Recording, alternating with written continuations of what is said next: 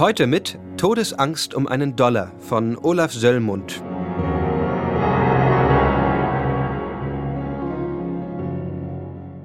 Schließlich war mein Geld zu Ende, fuhr der Mann mit seiner abenteuerlichen Erzählung fort. Ich stand buchstäblich ohne einen Cent in Denver, im Staate Colorado, auf der Straße. Die Füße lief ich mir ab nach einem anständigen Verdienst, aber niemand konnte mich brauchen. Der Hunger nagte in den Eingeweiden. Endlich gelang es mir, ein altes Auto anzuhalten, dessen Besitzer zufällig ein Zirkusdirektor war, der die kleinen Städte des Westens bereits aufsuchte und auch gerade jemanden brauchte, der alles anfassen wolle.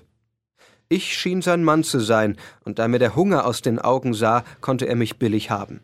Ich nahm an, denn eine Wahl blieb mir schließlich nicht. Aber was der Bursche mir vorschlug, das war selbst für Amerika reichlich stark. Ich sollte mich in die Haut eines Tigers einnähen lassen und dann zu einem lebendigen Löwen in den Käfig gehen. Well, my boy, sagte er, Johnny, mein einziger Tiger ist krepiert, ganz plötzlich, lag eines Morgens da und machte nicht mehr Piep. Habe aber die Nummer angekündigt und muss einen Tiger haben. Ist ja die Hauptattraktion. Kann mir nicht helfen. Brauchst aber keine Angst zu haben, Boy. Der Löwe ist alt und stumpfsinnig. Der tut nicht mehr weh. Ist ein ganz fetter, gutmütiger Bursche. Wird sich nach dir gar nicht umsehen. Also?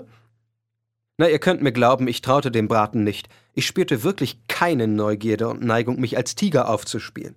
Doch der Halunke ließ mich gar nicht mehr zu Wort kommen. Ich wollte aus der Karre, da gab er Gas, und wir holperten über die Straßen, dass mir Hören und Sehen verging. Schließlich hatte er mich mürbe gemacht und ich war bereit, für einen Dollar in den Käfig zu gehen. Und ich habe es getan. Seitdem weiß ich, was Angst ist. Der Bursche ließ mich nicht aus den Augen, und als der Abend kam, packten mich zwei handfeste Kerle, nähten mich in das Tigerfell und schoben mich in den Käfig hinein. Das Zirkuszelt war gepropft voll, und die Zuschauer brüllten, als ich langsam auf allen Vieren im Käfig herumtaumelte. Mein Herz schlug wie rasend, und der Schweiß brach mir aus allen Poren. Ich hatte eine ganz erbärmliche Angst. Erst bewegte sich der Löwe nicht. Die Leute im Zirkus brüllten, pfiffen, klatschten mit den Händen. Da hob die Bestie erst langsam den Kopf und schüttelte ihre Mähne. Es war ein prächtiges Tier, das jedem Zoo Ehre gemacht hätte. Jetzt erhob sich der Löwe gemächlich und kam langsam auf mich zu. Ich legte mich nieder und ahmte in meiner Verzweiflung einen sprungbereiten Tiger nach, da ich glaubte, ihm dadurch Furcht einflößen zu können. Näher kam er, immer näher.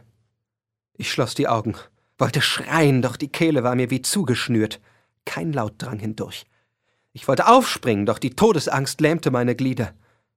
Wenn ich auch nicht sah, so hörte ich doch alles, vernahm, wie die Bestie sich knurrend näherte hörte, wie die Tatzen auf dem Holzboden schleiften, wie sie nun fauchte und die Flanken sich schlug.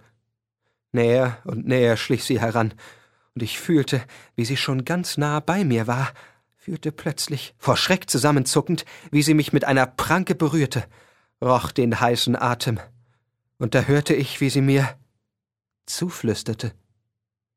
Gibt der Lump dir auch nur einen Dollar?